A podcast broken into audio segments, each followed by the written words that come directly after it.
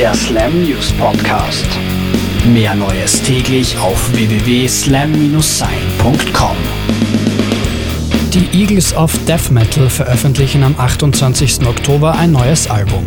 Als Produzent zeichnete sich erneut Queens of the Stone Age Frontmann und Studiobandmitglied Josh Om aus.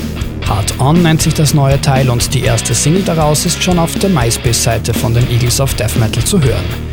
Die heißt Wannabe in LA und ein Video dafür wurde auch schon abgedreht. My Chemical Romance Frontmann Shara Abe macht wieder neue Comics.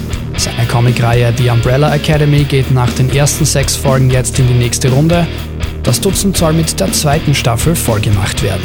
Die Comics sind ab Ende November erhältlich und werden über Dark Horse Comics vertrieben.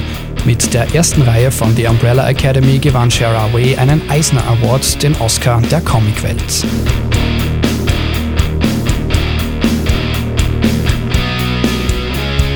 Die US-amerikanischen Metaler von Chimera haben gerade mit den Aufnahmen ihres fünften Studioalbums begonnen.